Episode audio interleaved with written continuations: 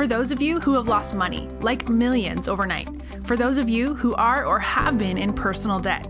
For those of you who have been at rock bottom, ready to give up, get ready because it's going to get a whole lot worse. And that's a great thing. This is Below Zero to Hero, a brain dump by the Fail Coach, helping entrepreneurs develop a healthy relationship with failure. Look, failure can't be feared. It's the number one killer of creativity, ideas, dreams, and even entrepreneurs themselves. And its thought will never get in your way again. With the right mindset, failure can be step one into a new journey of being a better leader, having better balance, better relationships, and most importantly, success. So bring it on. This is Below Zero to Hero with the Fail Coach.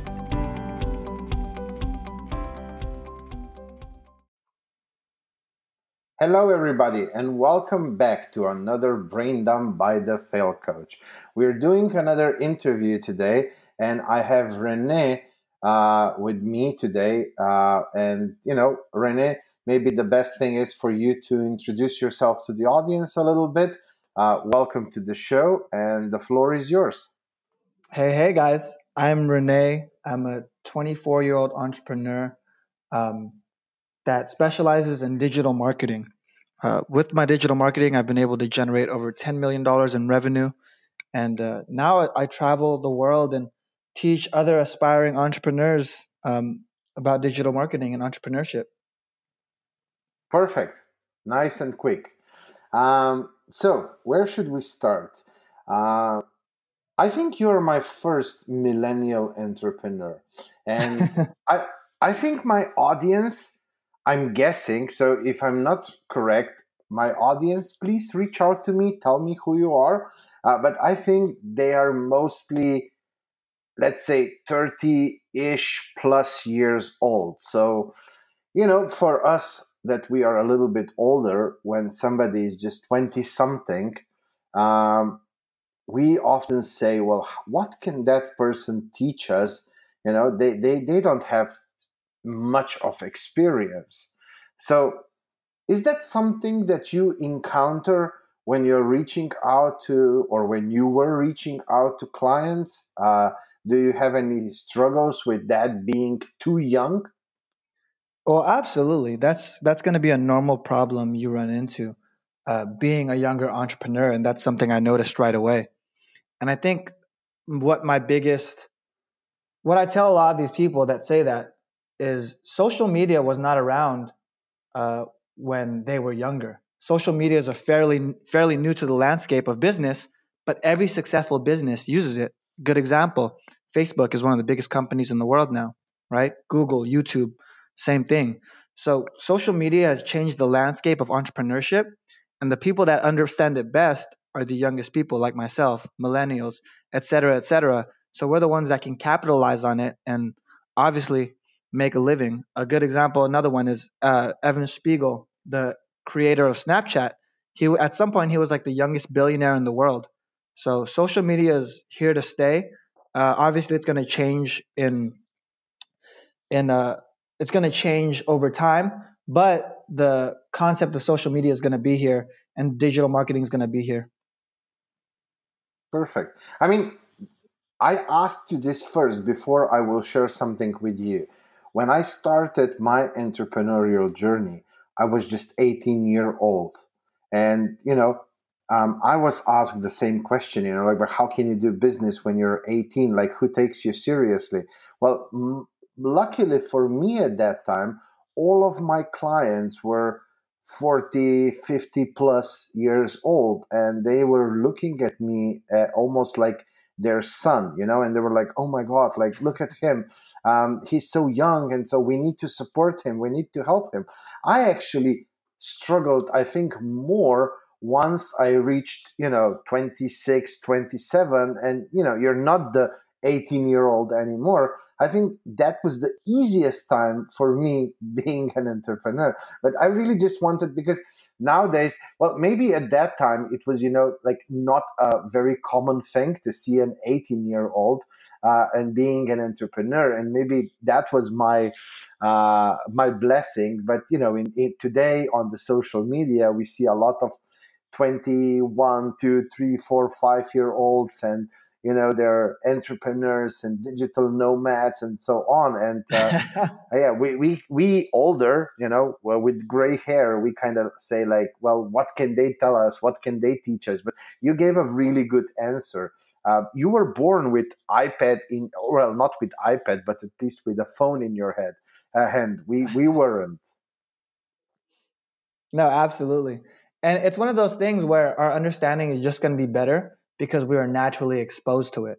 So it's it's not a matter of oh hey we're smarter or anything like that. It's just we were born into it and that's part of our lifestyle. And because it's part of our lifestyle, it's almost second nature to us to understand how social media works. Yes, absolutely, absolutely. And I mean I agree.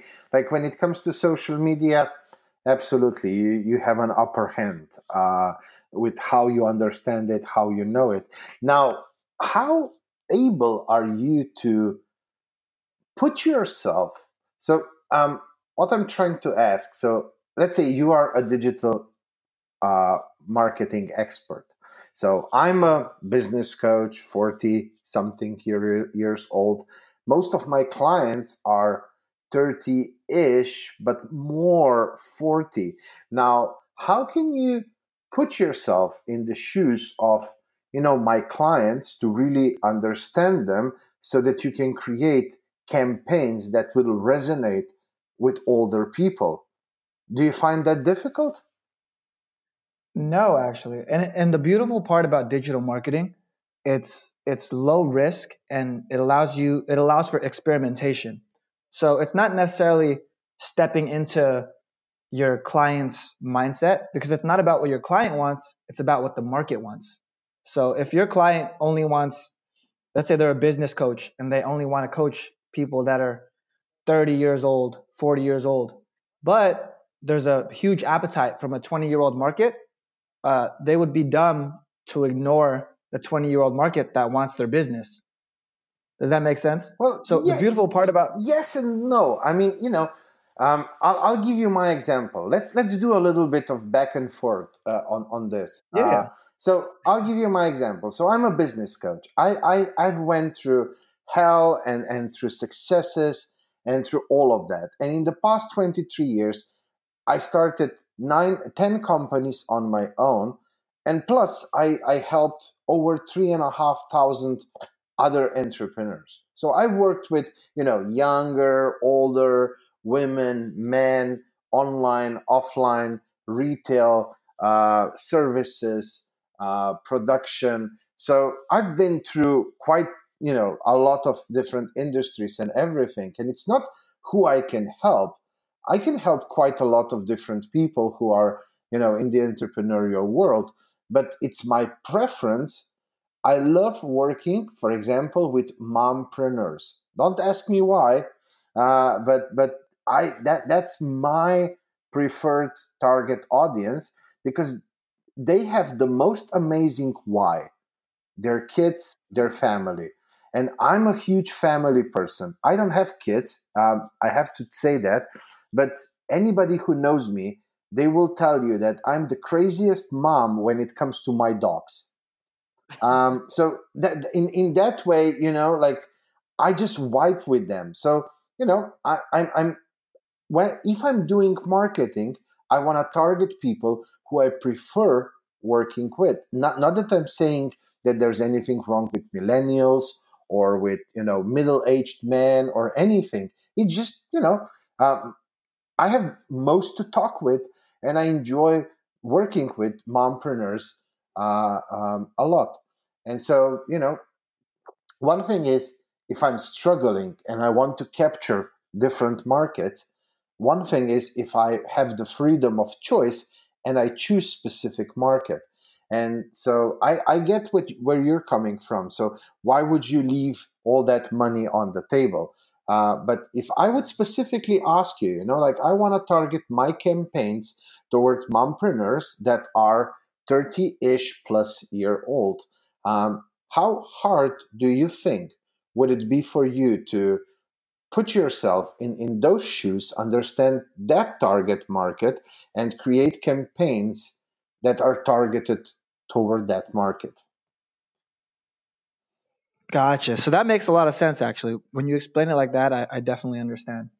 The beautiful part about it, with exactly what you said, is I wouldn't necessarily have to put myself in those shoes per se because of the fact that we're working together. So let's say I was doing digital marketing for you, right? And your target was uh, mom mompreneurs.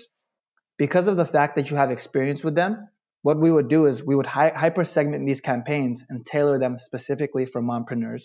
And the way we would do that is through a simple assessment through you. So, uh, first thing I would ask you is, hey, from your experience working with these mompreneurs, what are their biggest pain points? And you would tell me, oh, you know, they they have a family, so they're having issues starting a business on the side, or they don't have enough time, or they're juggling a lot of different things. So you would create campaigns that are specific to those and then only target that demographic. So right off the bat, just thinking, going off of my example, I would target, I would launch a Facebook ad campaign, right? Uh, targeting only women 27 to 50, right?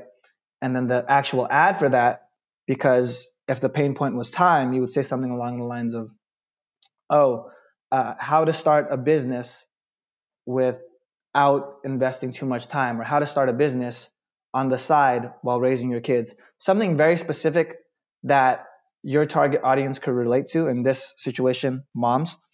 And from there, you'll get the best results. And because it's all specific to that target audience, they resonate with it the most.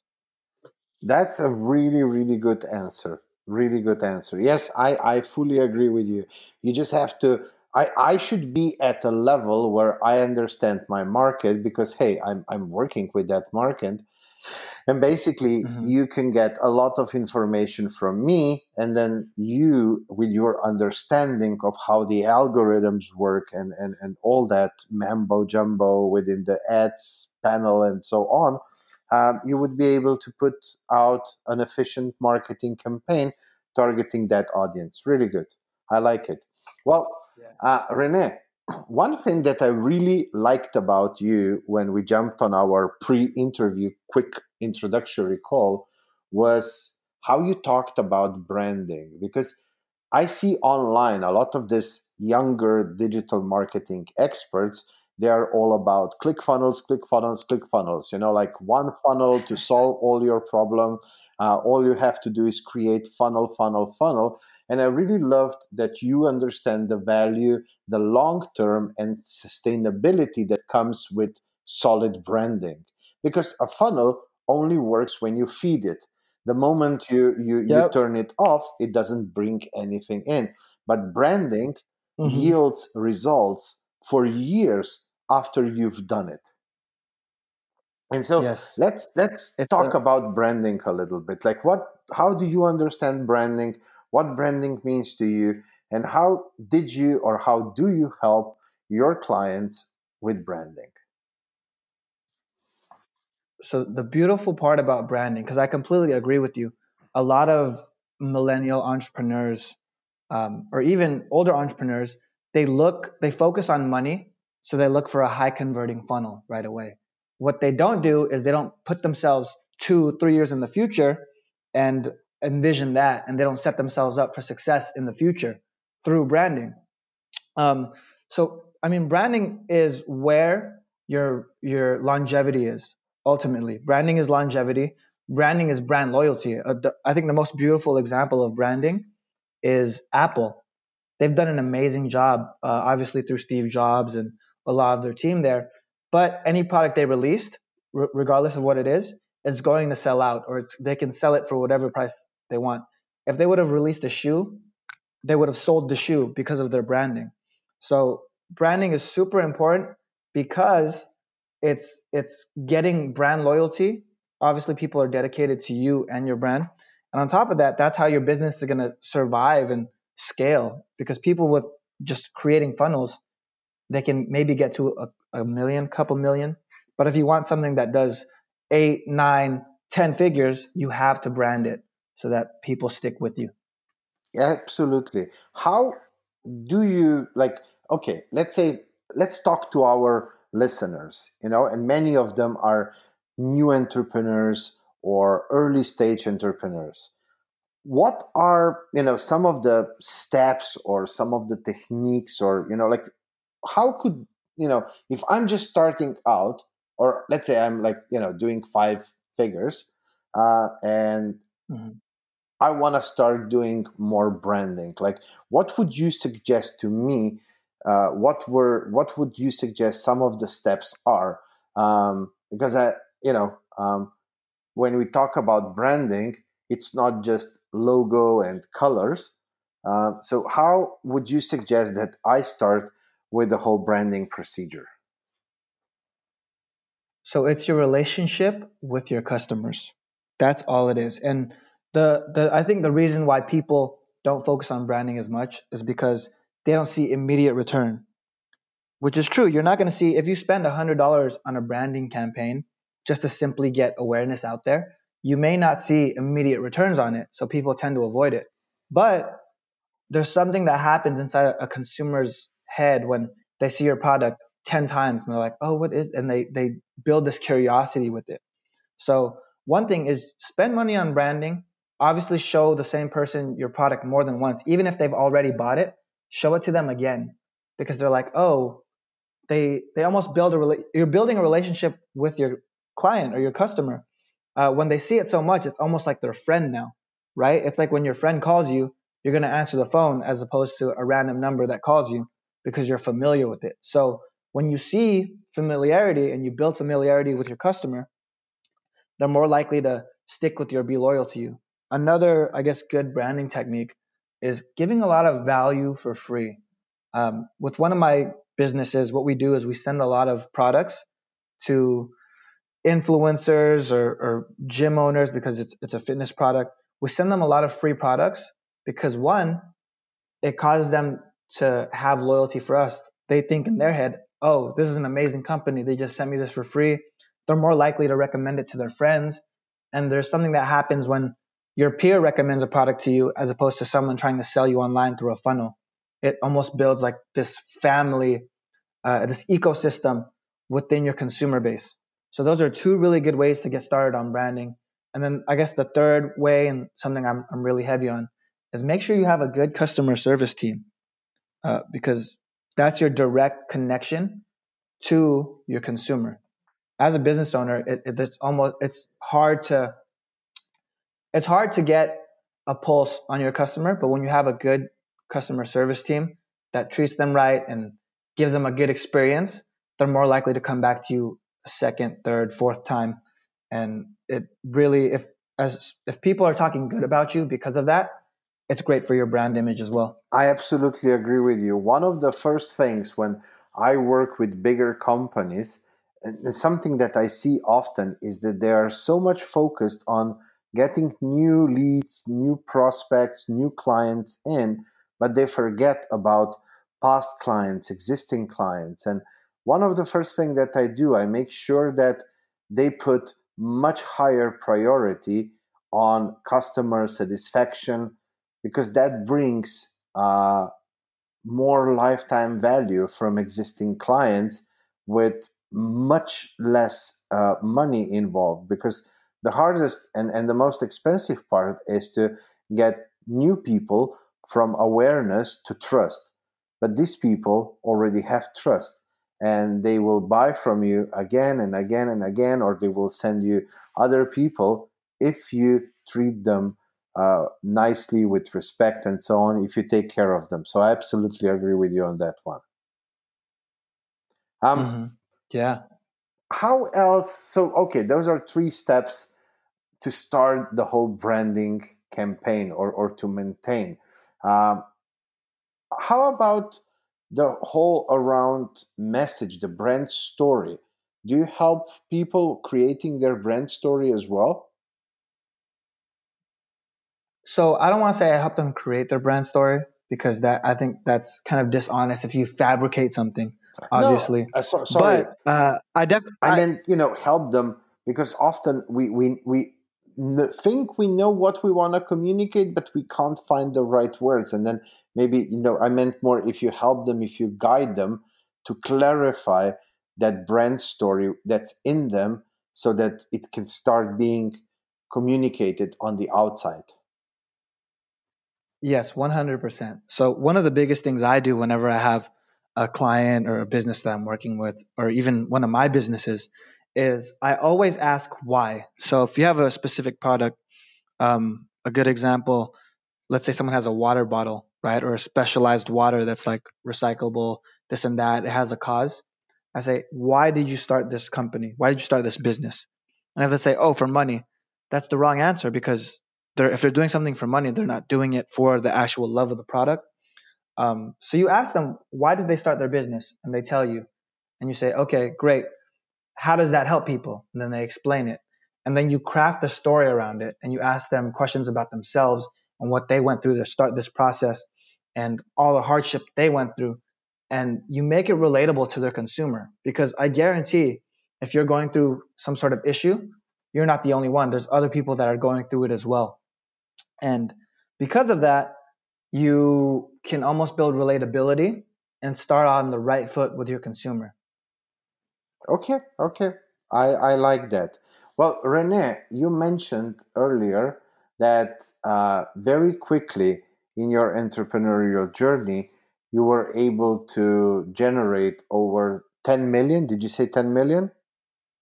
In, in mm-hmm. revenue. Uh, uh, what were those businesses in? Um, how how did that look like?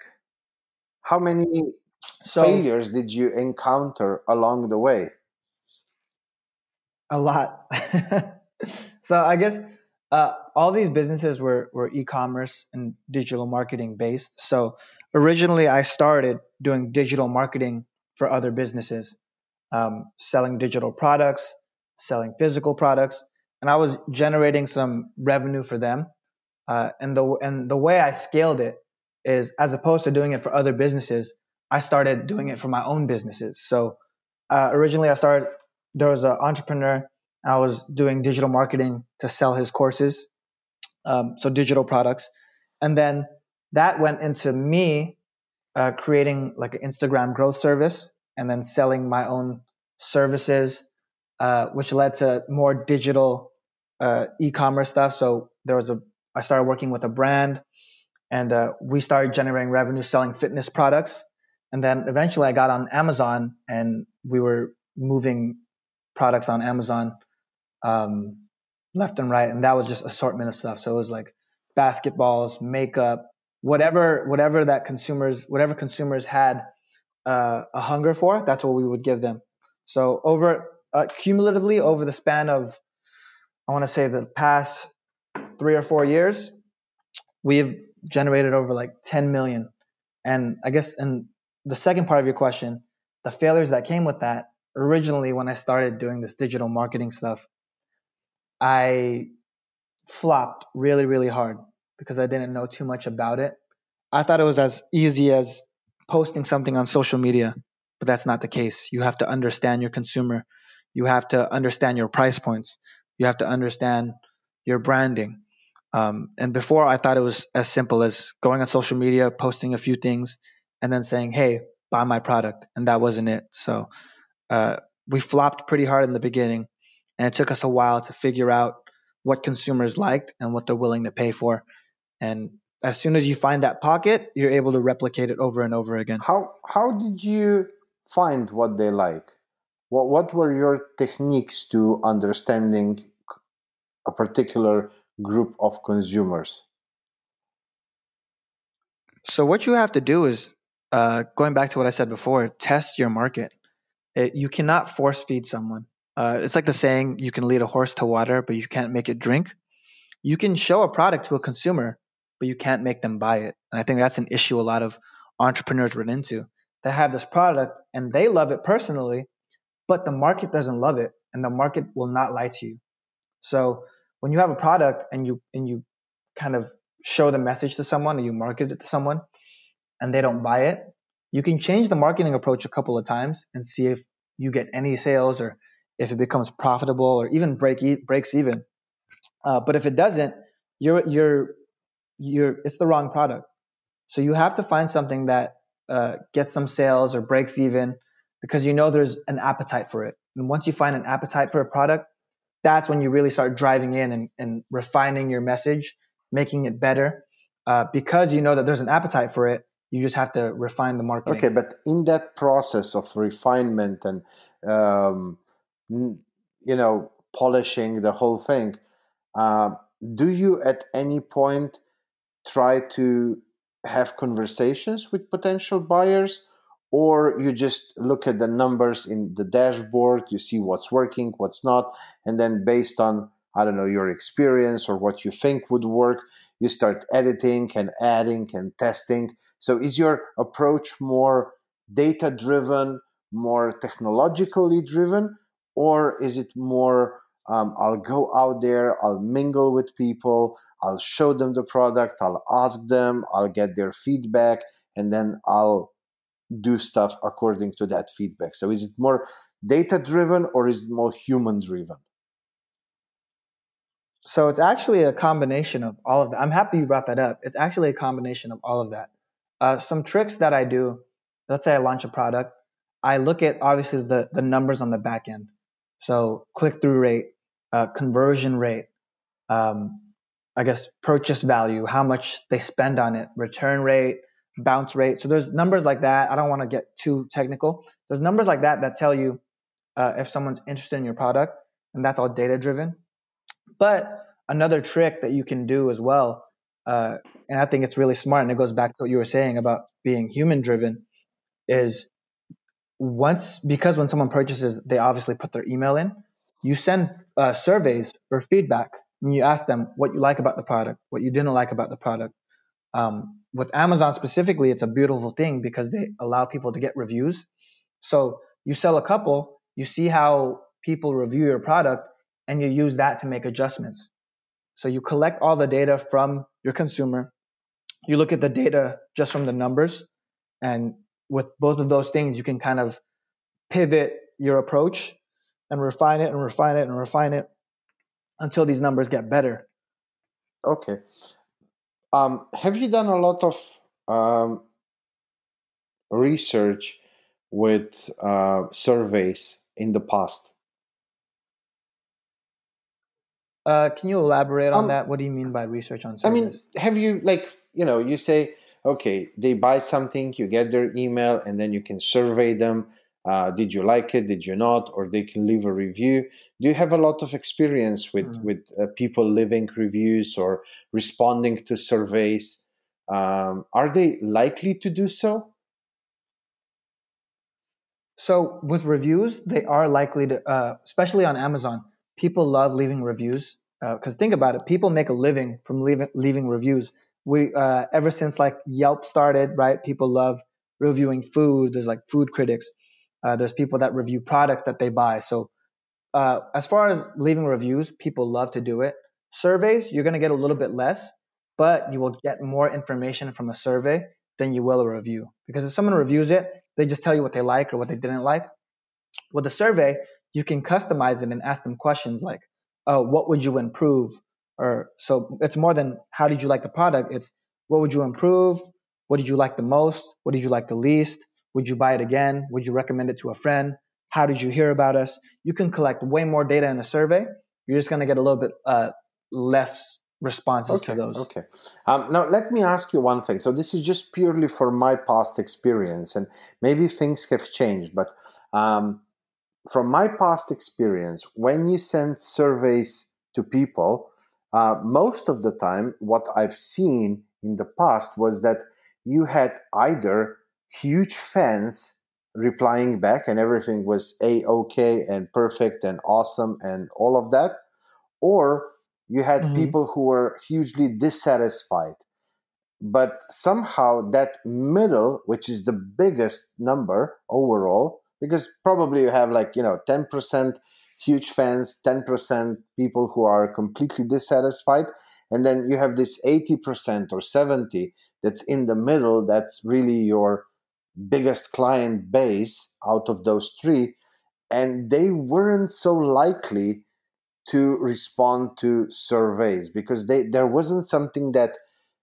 had you know they didn't had the aha moment or the epiphany by using your product to praise it like it's you know sent from a god. And you know uh, when, when when you hate something you know you're very likely to fire up an email and and tell somebody everything why you hate something.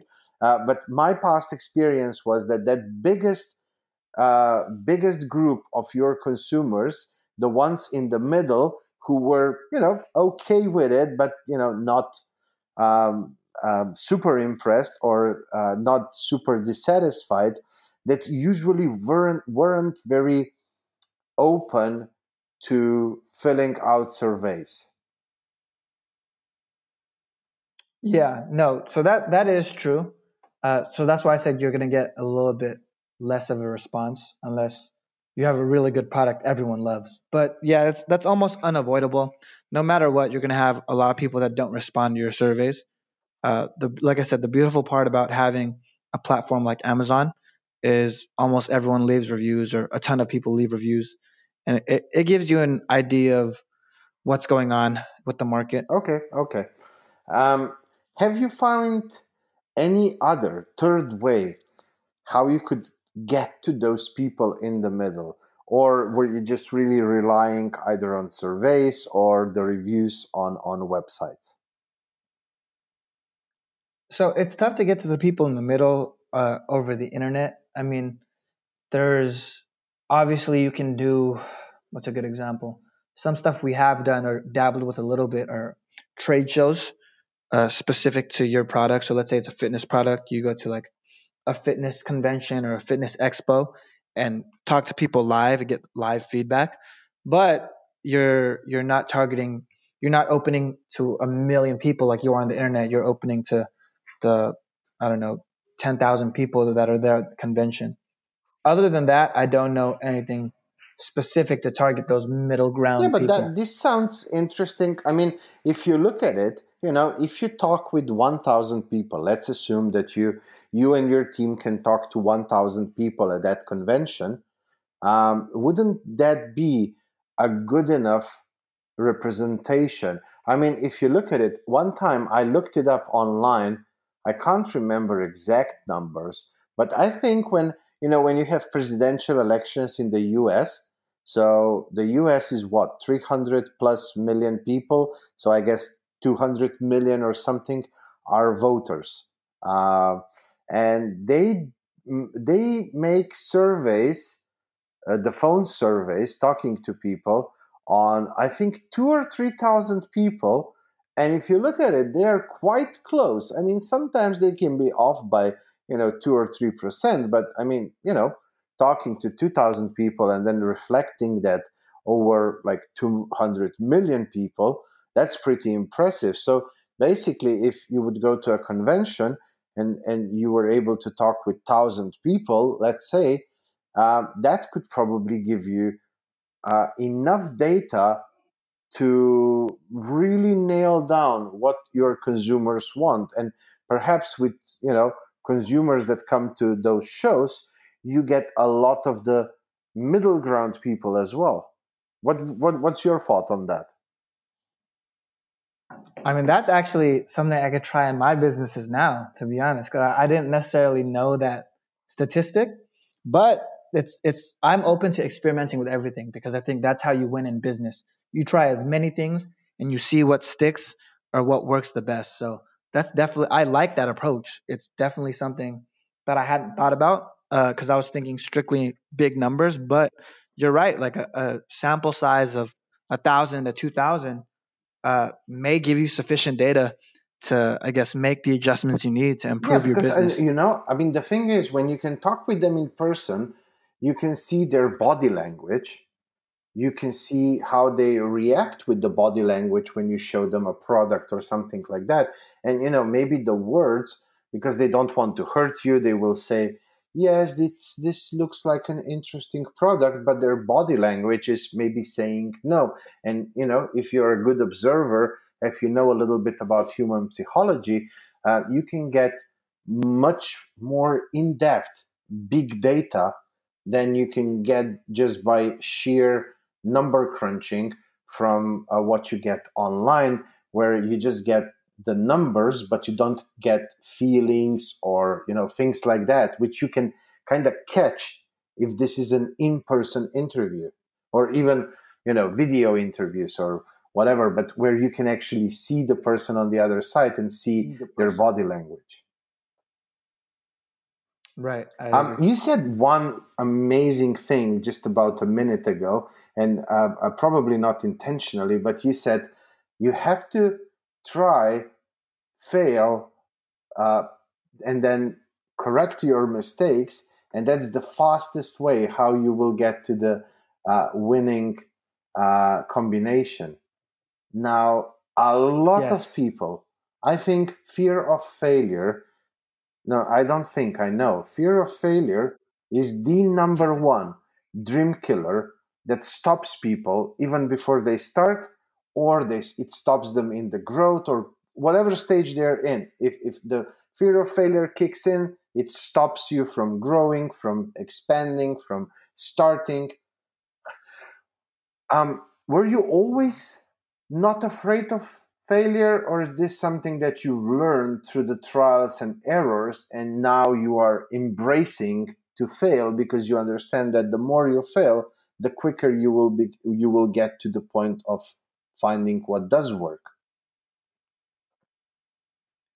That's an amazing question actually. I'm happy you asked that. Um, i think everyone's afraid of failure in the beginning. If someone says they're not i think they're lying because everyone is that's human nature to be afraid of failing sometimes but the beautiful part is when it happens one time and you realize and this is just from my experience when it happens one time and you realize, you think to yourself, oh, did this kill me? Did this ruin me? What's the worst thing that happened? Right? Maybe I felt a little bad because I failed. But um, you think to yourself, hey, that's not that bad. So you go and you try again. And it happens again. You're like, oh, okay. Same thing, not that bad. You go and you try again. Same thing, not that bad. And then you try a fourth time. And this time you don't fail. You succeed. And it's probably the sweetest thing ever because you know you earned it. nice, um, really, really so, nice. It's so, and and it's true. So uh, you have to look at the downside and the upside, right? Like, what is the downside of failing? What you get laughed at, you have to eat ramen noodles for a month. You have to, you have to, you have to move back to your parents' house. Like yeah, it's going to be bad. It might hurt a little bit. But what's the upside? One, you live life on your terms. You uh, are completely happy with your life. You become a more motivated individual. You become a more respected individual. Um, and you kind of have that intrinsic motivation because of your success. So, the, when you look at the downsides and the upsides, I think failure is a necessary component. And uh, I don't think people are aware that, hey, if I fail, it's not that bad, but if I succeed, it's the best thing in the world. Very, very, very good answer. Rene, I have to ask you this. So you're a millennial entrepreneur and you started your business, you said like three years ago, something like that. Um, so when I mm-hmm. when I started, um, I started in very good economic wave just like we are seeing right now you know like real estate is going up shares are going up every day is the new high on you know nasdaq and so on. So the the economy in general right now is is really really amazing. People are not afraid to spend money are not afraid to you know put it on a credit card and and so on. So um and when i was at that stage i didn't realize that the whole economy is booming. I just thought that I'm that great, so I'm doing so good, like I'm this amazing entrepreneur. Unfortunately, I wasn't, um, and I was really lacking in you know laying down the foundation in my business. And the second thing was that I was flying high. You know, I was twenty something, good cars. Um, I had a BMW M5 at that time. Um, you know, cards with unlimited mm-hmm. spending, uh, traveling, hotels, Michelin three star restaurants, you know, you name it, uh, you know. And for a 20 something year old, right. you know, like that's pretty Kardashian type of life. Um, and I was flying super high. And because of that, I wasn't able to see how my businesses don't really have the right foundation. Now, you seem like somebody who is more down to earth, even with all the successes that you had in the past. Um, how come? Like, you know, how come are you able to still be down to earth and, and see things for what they are and how they are and and not you know like i mean dude you know you're 24 and you made 10, 10, 10 million in sales like who i mean i don't know how much that is mm-hmm. in profit but you know if, if if you're doing things correctly that should be 20 to 25 percent um, should be profit minus taxes. So let's say at least 10 percent should be pure profit out of it. That's 1 million. I mean having 1, 1 million and mm-hmm. 20, at 24 is a huge deal of money. Um, you know i mean many people are uh, hoping that they can retire on that money. So, you know, that's pretty big. So, how do you handle that? How do you handle, you know, staying grounded and not flying, you know, on cloud number nine and living the life and, you know, living it like there is no tomorrow. And then, boom, next year, huge crisis comes and you lose everything. Mm-hmm. So, I think I think that part is it's a it's a mix of both because when you say that stuff, like if you look in my Instagram, I do live kind of a crazy life. I have a crazy car. I have a crazy. I live in a crazy place. I spend a lot of money on traveling and food and kind of everything you were talking about. But at the same time, um, I also diversify. So I choose to invest in myself first or in my business first before anything else. A good example of this: if I had this is actually a real life example. I had what like 80 grand liquid at some point just to uh, spend, and I used it. I kind of coined it as my spending fund. Um, and instead of blowing 80 grand on a trip, I put 50 grand into inventory for one of my businesses, and then I spent 30 grand on this trip. And when you do stuff like that, it almost like hedges itself because let's say that 50 grand turns into 100 grand in sales right? And you make, I don't know, $30,000 profit and I spent $30,000 profit, I'm almost at a break even with what I spend and what I, I guess, what I reinvest into my business. And then on top of that, diversifying. So a lot of my money comes from e-commerce and digital marketing, but I'm looking at a lot of real estate and I'm looking into purchasing real estate just so I don't have all my eggs in one basket. Um, so it is I don't want to say that I, am super down to earth because I'm I'm like you. I'm human. Obviously, I spend my money on a lot of stupid things, but uh, like and, and I'm 24, so stupid things always happen. But I also want to look into the future and and save myself the the trouble of having this crazy crazy uh, I guess trajectory and then having that go all the way down. So I want to I want to go to the top okay. and stay at the no, top I as long as like possible. That. I was like I, probably every day I was just living like uh, you know I'll put everything that I have on uh, red 17 and you know uh, whatever happens happens. um, but tell me is is this something that comes from your upbringing? You know maybe you were uh, taught about this by your parents or you know i don't know how, how do your other millennial friends who are also millennial entrepreneurs because you know when you're a millennial entrepreneur you hang around other millennial entrepreneurs at least some of your friends probably are. Um, do all of them have that same mm outlook and, and do they all look at the things at, at least a little bit grounded? Uh, or uh, are you more like a, um, you know unique in that regard when it comes to people you are surrounded with. What, what would you say is the norm?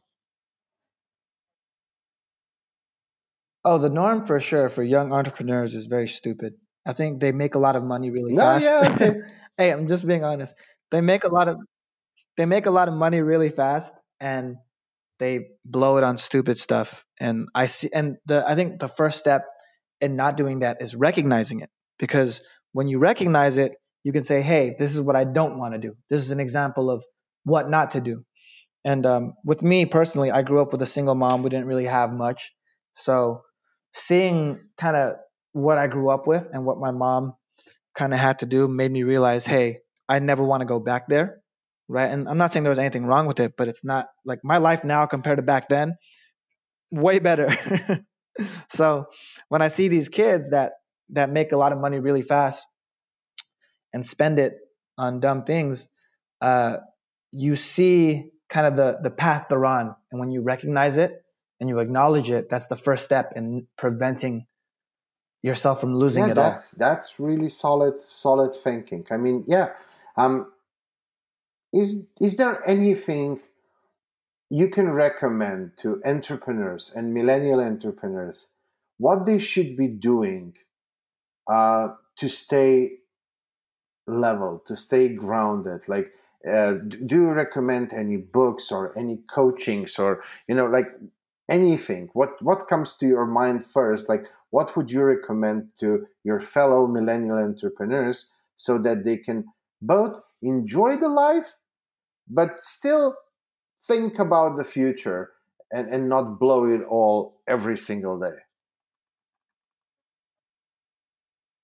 So, couple of things. Uh, first, big one is is mentors.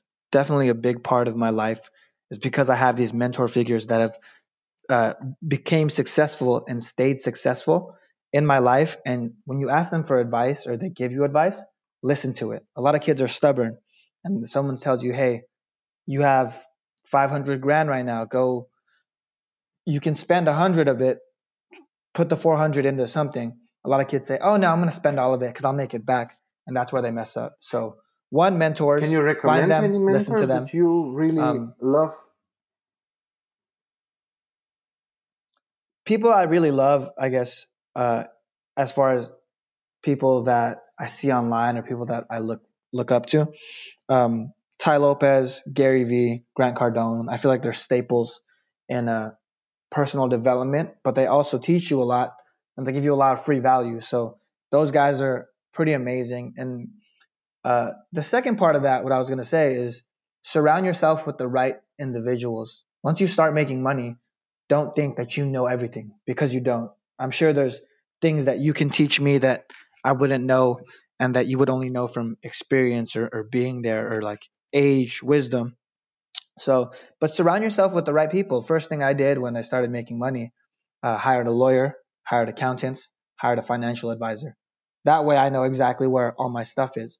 And it doesn't necessarily limit my freedom. I'm still allowed to do what I want, but they're there to tell me, hey, this is going to help you keep your money, or hey, this is going to kind of help you maintain where you're at and uh, be smart about it. It's almost life is almost like a game of chess.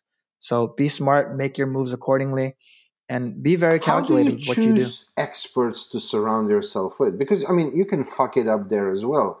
I mean, we've I mean we've heard a lot of stories of you know famous people. Um, I don't know, musicians, actors, mm-hmm. athletes. Mm-hmm.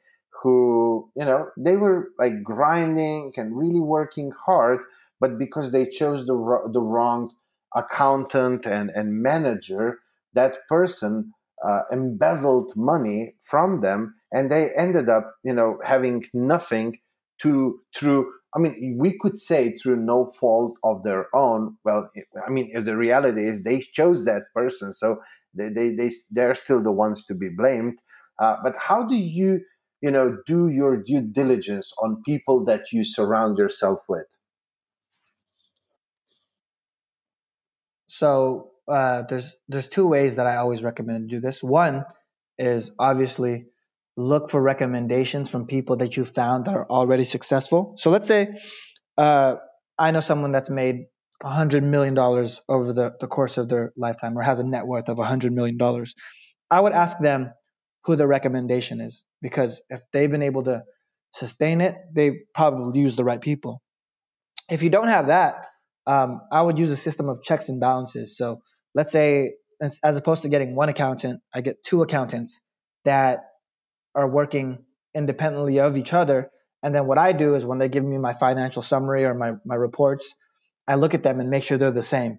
And if I see discrepancies in one of them, I know someone's wrong or someone's doing something. But if, if they're relatively close, then I'm using a system of checks and balances to know that, hey, these guys are doing it correctly. Wow. I mean, I'm, I'm super surprised at, at the level of your maturity. I, I have to say it. I mean, I mean, if like you know, you. I was far from there. I was so far from that.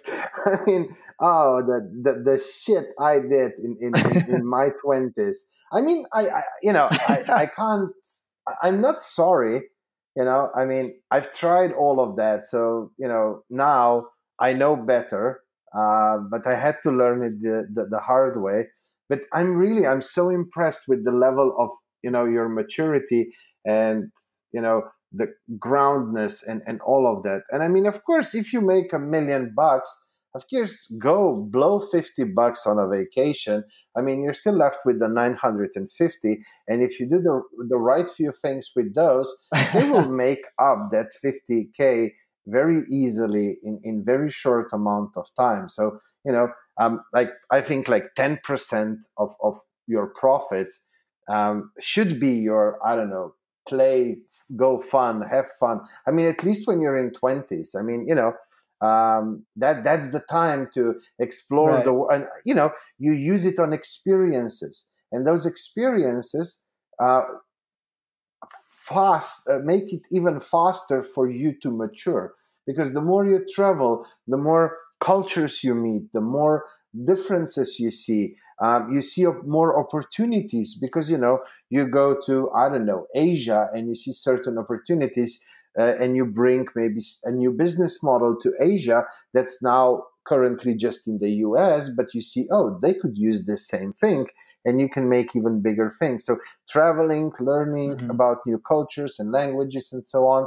I mean that's an investment almost. I mean yes, of course if you go for some crazy um, hotels and, and so on, but you know, you're 20 something, you, you know, you should enjoy life. When will you, if not now? Um, exactly. Rene, I 100% agree. Um, we are getting close to the end of this episode, and, and I have to say, I had a lot of fun. Uh, but uh, do me a favor, tell us a little bit about Rene. So Rene is is, and I tell everyone this. I'm just a regular 24 year old kid.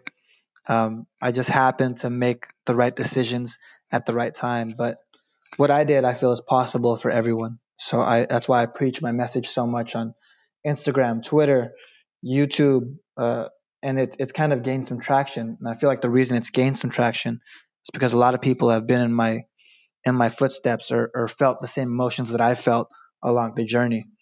Uh, especially with me, I'm, I'm a college dropout, and entrepreneurship was the one thing that saved my life.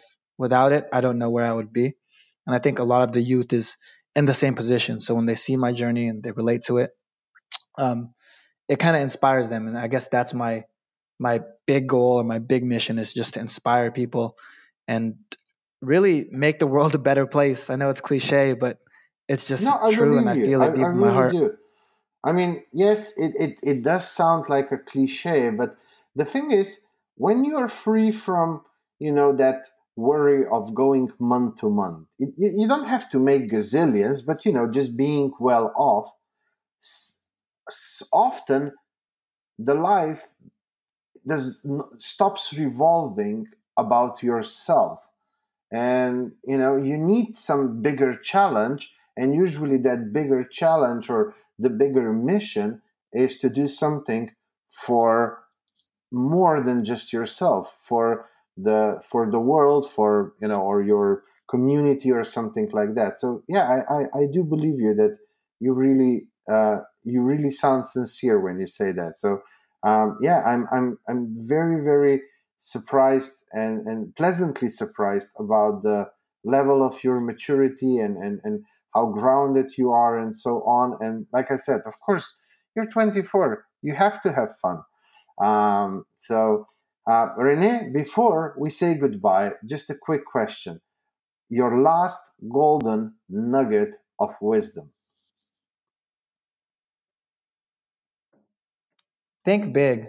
I think when you think big that's when you make the big changes. When you think small uh, that's when you make small changes but when you think big, anything is possible. And I think everything great that's happened in the world has come from thinking big. So that's my last Lovely. golden nugget for Lovely. Just tell me listening. now one thing. I mean, we will include the links that you gave us for people to follow you, to get in touch with you, and so on. So, all of that, guys, uh, that you are listening, uh, all of the links are in the show notes. But um, still, uh, what's the best way to reach you, and who should reach out to you? Who are you looking, uh, you know, to help the most?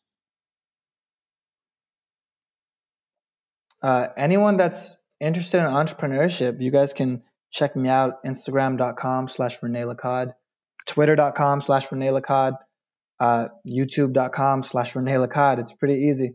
So I'm, I'm easy to find. You can just Google Rene Lacad.